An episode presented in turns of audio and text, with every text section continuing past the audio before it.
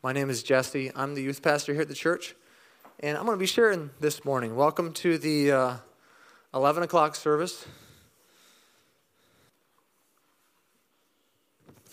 I've had these several verses kind of running through my mind, and I've been reading over and over again. There's more of them than I realized in the Bible that kind of talk about the same thing. That's what I wanted to speak about this morning. I had this one verse memorized. Years ago, I did Bible quizzing down in Pennsylvania, and we, one year, we memorized Acts one to eight. That's chapters one to eight, not verses one to eight. And um, we were good. We were really good. We actually got second place in the top division, and we were very close to first place. And I got the I got a question here that brought me into, I set us up for a position win. That's how close we were. Still bothers me sometimes. If you know, you know. That's quiz. I mean, I'm not going to explain it now, but we were set up for one, and we didn't quite get it. But we got second. And um, the question was, coming out of Acts seven, I believe, it's Stephen speaking, and it was a situation question. And you have to ask, you have to say who said it to whom and the scenario. And it's, heaven is my throne, the earth is my footstool. And he's quoting a, a verse from Isaiah sixty-six. He's talking about heaven is my throne, the earth is my footstool. It's God speaking. And it gives this picture of like God using heaven as his throne, and he's got earth, he's got his feet propped up on earth. Um, and then I started looking into this some more, just past several, well, months, I guess, even a while back, but just recently I've been looking at it afresh. And I'm just coming across a, a lot of verses, actually, that talk about God as um, the earth here as his footstool. And he's bringing things underneath his feet. He's bringing enemies, it calls, underneath his feet. In Psalms one ten, this is David speaking or writing. He says, "The Lord said to my Lord, sit at my right hand till I make your enemies your footstool." And so again, there's that footstool, bringing the enemies under your footstool. And that thread is just common throughout a bunch of these verses here. So I just like to challenge you with these verses and just kind of take them one by one and see where we end up with it. I, I the the um, next verse I have is First Corinthians fifteen. I love how it starts. It kind of grabs your attention. First Corinthians fifteen, twenty-four to right around twenty-seven says, "Then comes the end." So you want to know what brings about the end? Here's what brings about the end. Then comes the end. When he, capital H, this is Jesus, delivers the kingdom to God the Father, when he puts an end to all rule and all authority and power, for he must reign till he has put all enemies under his feet. There's the under his feet thing again. The last enemy that will be destroyed is death. For, and then it quotes, he has put all things under his feet. And then it keeps going on. And there's that whole thing about bringing enemies under his feet. And so it's like God has this, or Jesus has this um, to-do list, you could say. He has something to deliver to the Father. He has he has this um, kingdom, which is us, which is here on this earth. He has that to deliver to the Father once he puts all enemies under his feet. So he's like checking the boxes. The last of that enemy is going to be death. I don't know what that's going to look like exactly, to have death under his feet, but it's an enemy of God. And I, I'm not exactly sure even how to define quite all the enemies, but there's enemies that Jesus is putting under the feet of God, and there's going to come a day, someday, which will bring about the end where he delivers the kingdom, us, as someone that's whole, as a body that's whole, with all the enemies placed under his feet, under his control, um, and he's going to deliver this to the Father. Have you ever asked yourself the question, why doesn't he just do it? Because he has all authority, he has all power, he could just do it. He could deliver the kingdom. He could make it right, the wrongs right, and deliver it to the Father, because that's what is we're waiting on. That's what's going to bring about the end. I think it has something to do with us. And I find that in um, Hebrews two. So here's the same thing again. The writer of Hebrews two is talking about angels. And he's saying something, I don't know what the context quite Actually, what, what brought about this conversation, but he's talking about angels and how um, there must have been a very high regard for angels. And he's talking about how Jesus actually is better than the angels because he's received an inheritance by dying on the cross, rising again, um, and he's made better than the angels. And then he's talking about what is our rule? Where do we fall into place here?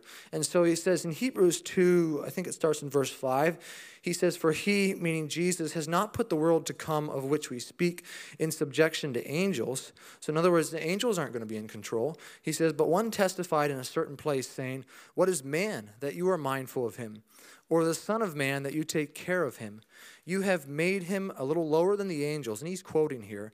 "You have crowned him with glory and honor and set him over the works of your hands." And that's us. That's a, that's a small h. "Set him over the works of your hands. You have put all things in subjection under his feet." Again, a small h. Everything under our feet. Now he turns it on us. It says, "For in that he put all in subjection under him, he left nothing that is not put under him." So in other words, there's, there's, he left nothing out. Every Everything has the capability to be placed under his feet. That's how it's under our feet. That's how it's supposed to be. "But now we do not yet see all things put under him." So we don't, we don't see it yet, but that's how it's supposed to be. And then he goes on to say, "But we see Jesus," and that's what we're focused on.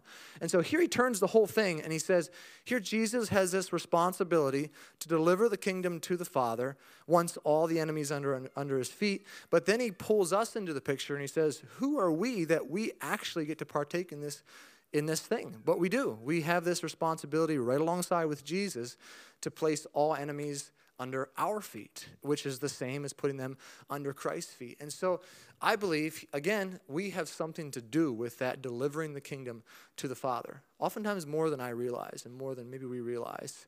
Um, it's like God's, he's showing us the end of the book. He's like, this is how it's supposed to be. All the enemies are supposed to be under the feet, not leaving a single one out. They're all supposed to be under the control, under the influence of, they're all supposed to be in subjection to God. But we're not there yet. But that's what we're supposed to do. And that's how it's going to end up, but we have work to do. It's like he gives us this inheritance, and I've talked about this before. Actually, most of these things I've talked about from all different angles before. This is probably nothing new to some of you, but um, he talks about, it's, it's like it's an inheritance that we've received. Really the same as when the children of Israel were just about ready to enter into the promised land. God's like, here's your inheritance, it's yours. But they had to go in and take it. It wasn't like it was empty. There were people in there that did not want them to take it. They had to take it over. Same is true for us here and now. We have an inheritance that's actually ours, but we have to go in and take it. We wrestle not against flesh and blood, but against principalities, powers. There's things that we're wrestling against that's there for us to take, but we have to cross the river and we have to go and take it. And it's there for us. That's the end right there, when we place everything under the feet of Jesus, under his footstool. It's, it's funny. My, I guess my main point here is I'm trying to inspire myself and you guys that we have something to do with this. We often, and I've, I've, I've said this before, and I wholeheartedly agree with it, and it's been said before in here that, you know, with where we are in a con- in this country, with our nation, everything going on, like, we're not looking to a politician to right the wrongs and to, to bring us out of all of this. And the same is true for, you could say for a lot of different things, you know, with the church, this church, we're not looking to, for our pastors to, to bring us to a higher level spiritually. But at the same time, I'll go to the other side. How do laws get changed? God doesn't just reach down and change a law. He actually changes laws through people, through a politician, or for, for those of us who are voting. Same with the church. He grows a church through the leadership. The leadership has a lot to do with the growth of a church. And my main point is to just inspire myself and to you that, practically speaking, you could say, well, we are looking to for someone who's influenced by Christ to bring about change, whether that's you or somebody else, because God works through people. He actually limits himself. He chooses to do that. He could do it without us, but he's put himself in a position where he wants to work through us, and he wants people to accomplish his will here on this earth, to bring things under his subjection or under his, under his control, under his footstool. So I've thought about this, like, what's keeping me back? You know, I know this. I feel like I know this in my heart. Probably most of you do know that we have this responsibility, and yet I get stuck, and I just kind of fall in this funk, you could say, and I'm not, I don't realize it or I forget it. And I'm like, what, what's often holding me back? And I've kind of narrowed it down to like three different things that most of the time I can figure out. It's one of those three. When I'm in a funk, when I'm not moving forward, when I'm I'm not placing enemies under his feet in some way, in some form, or I'm not on board with that, or just kind of living my life like surviving, you know, just, just trying to do the next thing in front of me. Um, and that's the last thing on my radar. There's something usually going on, and I've kind of labeled three different things that I kind of look at most of the time, and it's usually one of those three. And there's probably more, but I've labeled a couple here. The first thing is, oftentimes I look back and I realize that if I'm not moving forward in growth in what God has for me, in advancing the kingdom in whatever part of society I'm involved in. Oftentimes, it's just because I label myself incorrectly. I don't label myself with how God labels me. You know, when he looks at us, we're clothed in Christ. He says, Jesus is speaking, I believe it's uh, Matthew sixteen, Mark sixteen, some, I think it's Matthew sixteen. Somewhere's in there, he says, until now you've asked nothing in my name, but there's going to come a day when you're going to ask in my name. He says, you got to ask in my name, because he's basically saying you're here as me. You're asking as, as representatives of me. That's who we are here in, on this earth, right here in Penn Yan. We're representatives of Christ. We're seated in heavenly places, in a sense, where we are sons. We have received the inheritance. And I often lose sight of that. And it's very similar to the story of uh, in Gideon, and probably most of you know this story, in Judges six, and th six through eight, I think is when it is. There's that familiar story of Gideon. He's in hiding. He's threshing wheat in a wine press, because he's completely oppressed. They're trying to hide the food from being taken by the enemy. They're very poor. And suddenly an angel meets him. And it's, it's just a funny encounter, because the angel's like, remember what he says to Gideon? First words, he says, um, God is with you, mighty man of valor.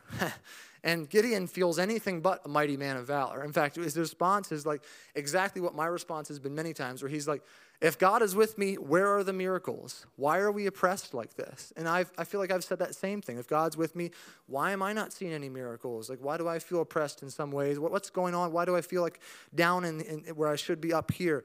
And Gideon's saying the same thing, where he's just like, right away, he's got this response. I mean, he's it's like he, he has been thinking about this for a while. He right away has this response for the angel. And you know what the angel's response is? It's, go in this might of yours.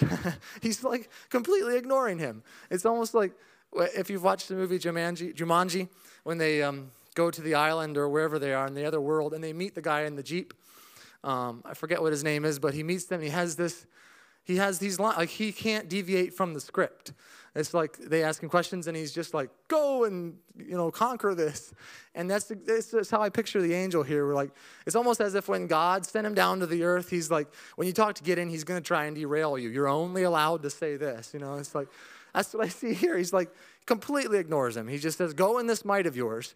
And that's how God sees him in that state. But he's not at all like that right then. And God has to bring him through this whole process of where he's patient with him. He allows him to lays out, lay out the fleeces. And eventually he gets to that point where he overtakes the army that's oppressing them. And God's with him the whole way. But it starts with God seeing him very differently than Gideon sees himself. And the same is true for me. I don't mean in an arrogant way, but just in a, in, in a bold way, where I can go and overtake the darkness that the enemy has wherever I'm around, and place it under the feet of Jesus, because of where I stand as a son of Christ. And I forget that.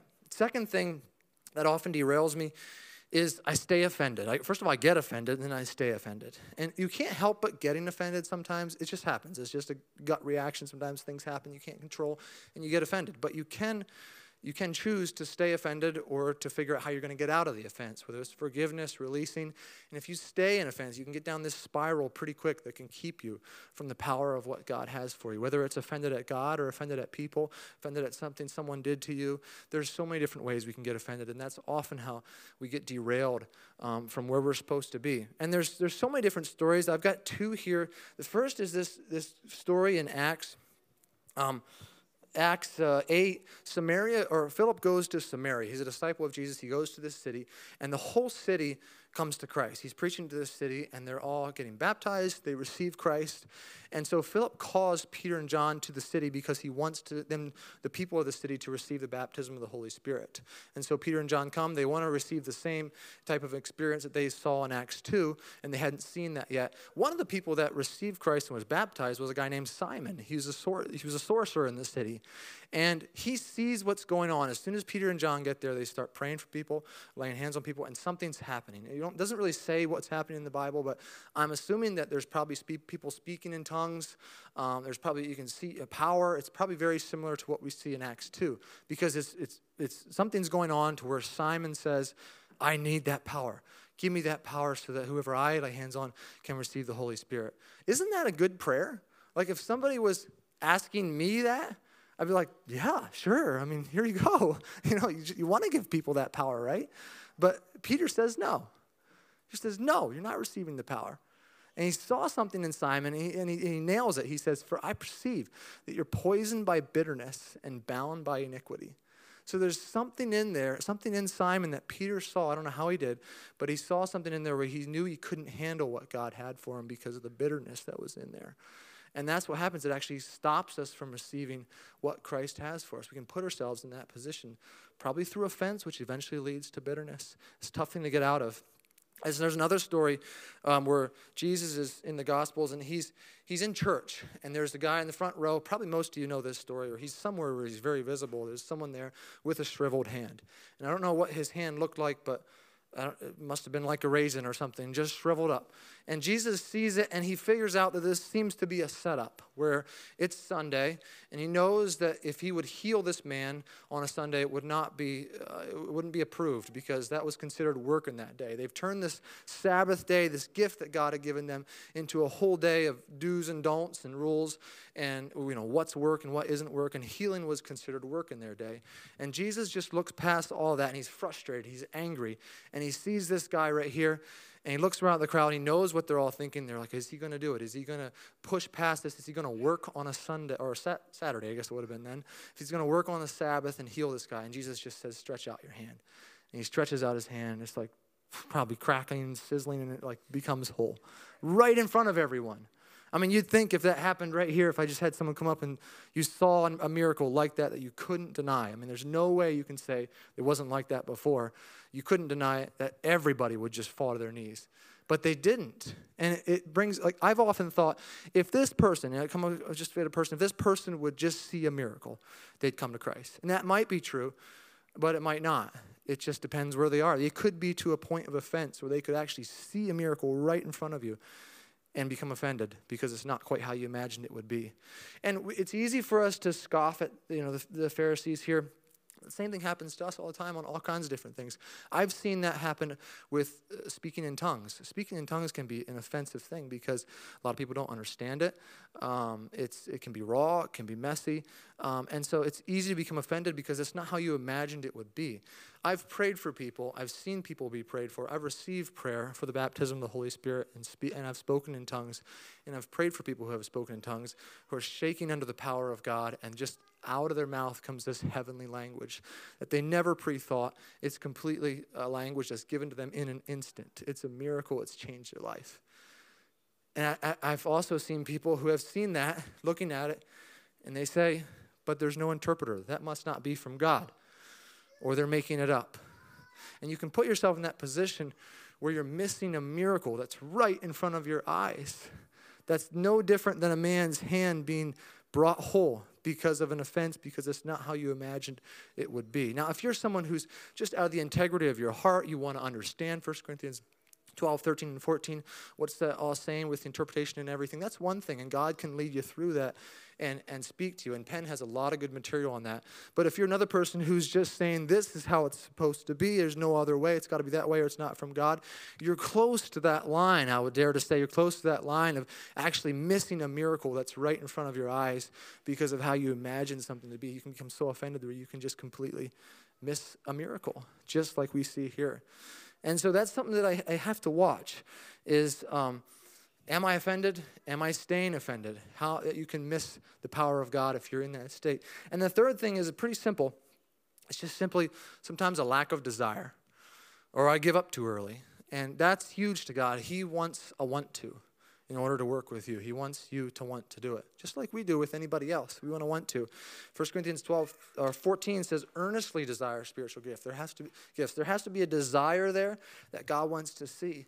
And there's a there's just a couple examples here where um, in the Gospels, I think it's in John, I don't have the reference here, but Jesus is talking to a man by the pool. And probably most of you know this story. It's the pool of Bethsaida, uh, something like that.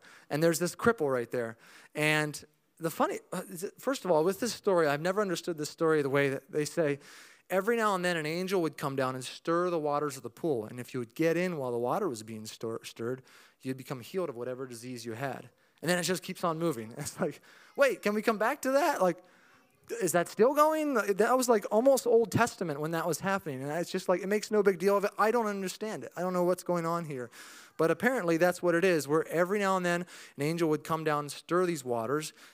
And people who were crippled, who had diseases, knew about it, and they hung out around that pool. And as soon as the water was being stirred, they'd jump in, and you'd receive healing.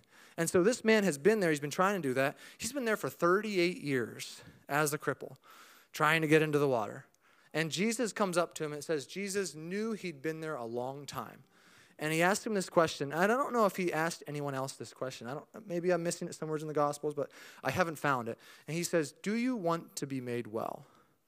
He's like, do you want to be made well? And I, I see there's not a whole lot in this story, but there's something in here where Jesus ties that with him being there a long time, or he he must have figured he's been there long enough to where you would think he'd get a lucky break sometime, where he could get in the pool at the right time and become healed. Maybe this guy had become so used to the condition he was in that it was his identity, that's who he was, and he'd just become okay with it. I don't know. But Jesus asked him this question, do you want to be made well? And the guy gives an answer, and that's the beautiful part about this story is all you need is a little bit. He gives this answer, well, someone always beats me to the pool, and Jesus is like, that's all I need, take your bed and walk, and he's healed right then. But there's something in that story I think we can pull from where there's there's some sort of a, I think, a lack of desire or maybe a comfort in your own, or with what you're used to, to where he's living in that state for thirty-eight years. I don't think he had to live there that long.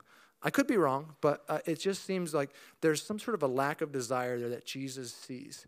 And there's another story, rewind back into the Old Testament, again talking about desire. This is a strange one. I still don't quite understand this one, but it has something to do with desire. And that's what God wants to see. It's in Second Kings thirteen, right around verse eighteen. There's this king of Israel named Joash, and he has the Syrian army coming upon him. And he's feeling the pressure of the army. They look like they're outnumbered. And so he calls Elisha the prophet. And Elisha's just, he's just a little strange. He like has him do these things. And he he's basically comes to Elisha and says, I don't know how to get out of this. Like we're, we're overtaken by the Syrian army. And so Elisha has him do these things where he like shoots an arrow out the window. And then he says, take an arrow and stab the ground. And so he stabs the ground three times. And Elisha's angry with him. And I've always felt kind of bad for the guy because it doesn't seem like Elisha tells him very many instructions. He just says, stab the ground. Oh, there he is. So he struck the ground three times and he stopped. And Elisha says, you should have struck it five or six times because for every time you strike was a victory against the Syrian army. And first of all, I'm like, well, that guy didn't know that. How's he supposed to know? But I think it was something with desire that Elisha saw that there, again, must have been a lack of desire. It seems like he was in a state where he just wanted Elisha to come and rescue him and pull him out of this bad thing. Elisha's like, no, you have to want this. You have to want this enough. You don't, you don't want it enough. God will help you, but you should have wanted it more. And the same is true for me where there's some things that I just, I need to want more to see the breakthrough. I was just talking with a couple people from the youth group the other night, and I was thinking about it because we were talking about healings. And I was like, I don't actually remember the last healing that I saw in my life that through me or I've been near. I couldn't remember one. And I was, so I went back to these things again because I was just studying for it. I think it's a lack of desire, to be honest, on my part. I think I've just gotten comfortable with where I'm at, and I haven't been pushing in or pursuing it. Um, that's, I just, I think I need to raise my want to somehow. So that's been kind of my prayer where like that's, you know, it could be possibly the first one where maybe I, I've lost track of my identity and who I am and the, the power that Christ has given me. Maybe it's part of that one too. Um, but I feel like my desire had something to do with me not seeing that very much lately. And God wants to see that. He wants to see a desire. So those are kind of the three things that I've narrowed down. We either label ourselves something differently, we get offended, we stay offended, or we simply lose our desire. And that's usually I can track down one of those three, th- three things that are keeping me back from pursuing the kingdom, from pursuing God, from seeing that in my life and whoever I am around. Um, it's like Ephesians one ten. I like how it says this verse, back to where we started again. It says in the New Living Translation, I like the translation here because of the way they start it. They say, and this is the plan. So you want to know what the plan is? Here's the plan. At the right time, he will bring, this capital H, will bring everything together under the authority of Christ, everything in heaven and on earth.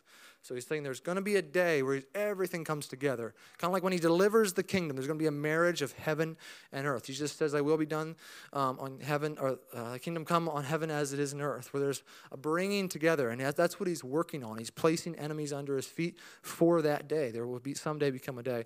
We often imagine it like nothing happened and nothing happened, then boom, suddenly that happens and, and we're there. I see it differently. I, everything I see about the kingdom is seed growth. It's slow growth. It's you putting a seed in the ground, this little mustard seed that slowly becomes the biggest tree in the garden, and trees are, or birds are resting in the branches of the tree. It's putting a little bit of yeast in a loaf and seeing the loaf grow and grow and grow, or not even a loaf. It's just putting a, a yeast in the dough and seeing it grow until it becomes a loaf. It's just this continual, continual, slow but steady growth. And that's the kingdom in our own lives here, where we have something to do, where God, in Acts, you see God, the people did, and God confirmed. People did, God confirmed. And God wants to work with us in that way, where he limits himself, you could say, to um, working with us. He could do it a lot better himself, I'm sure. He has the authority, he has the power, but he wants us to be a part of the plan. He wants us to be a part of the help. So that's what I wanted to inspire each one of you today. I think we all have things in our own life that we can step forward and say, God, where do you want me to help? Where do you want me? Because it's just the question, like I've asked myself this question a lot, and I'll, I'll ask it to you too. Sometimes we just need to think, who's waiting on who? Is God waiting on us? Am I waiting on God? I think more often than not, he's waiting on us, and he wants to work with us. He, he chooses to work with us. He, he chooses to work with us in a way where oftentimes he won't work without us. At the same time, we can't move forward without him. It has to be both. It has to be both. But oftentimes we're waiting, we're waiting, we're waiting, and God's waiting for us. Can we stand? I want to inspire you with that this morning, just myself too, and um, just kind of think back over my own life and be like, where, where, well, let's do this. Let's start over. Let's close our eyes. We'll end with this prayer and just thinking back. First of all, we, we know that the mandate, the original mandate of Genesis really never left us. There's things that God has set. He's set us over the works of his hands to place things under his feet. And so for our own lives, us personally, I just want you to think and ask the Lord. I don't know if I can accomplish this just in a Sunday morning, but just ask God, God, is there enemies that are in my life? Or do you have, is there enemies of you that are a part of my life? And what are they? I want to place them under your feet. That's where you start. You always start with yourself. God, what's in my life that's an enemy of you? What's in my life that's against you? I'm going to place that under your feet. I'm going to start there. And then I'm going to move forward. And wherever I'm at in work or in church or just in life around here in Penn Yan, if I see an enemy of Christ, if I see something that's not of you, I know that's not how it's supposed to be, because we know the back of the book. We know the end of the story. Every enemy is supposed to be placed under your feet, Lord. So I pray that you'd give us wisdom. Give me wisdom. Give everyone here wisdom and a boldness to move forward in a way where we can see those enemies, we can identify them, and we can we can work with you to place them under your feet. And someday you have a kingdom to deliver to your Father. Lord, bless these people. Bless every single one of them this week. Lord, I pray that you'd give them opportunities, opportunities to be bold, opportunities to, be, to place enemies under your feet, Lord. Bless them, Father. We love you, Jesus. Thank you so much for this beautiful Christmas season. God, I pray for, lastly, just the closeness of relationships with everyone here, with family and friends, that people would not be drawn apart in this season, but they become closer, become closer as a family. Same with this church body here. We become closer as a family throughout this Christmas season. Amen. Amen.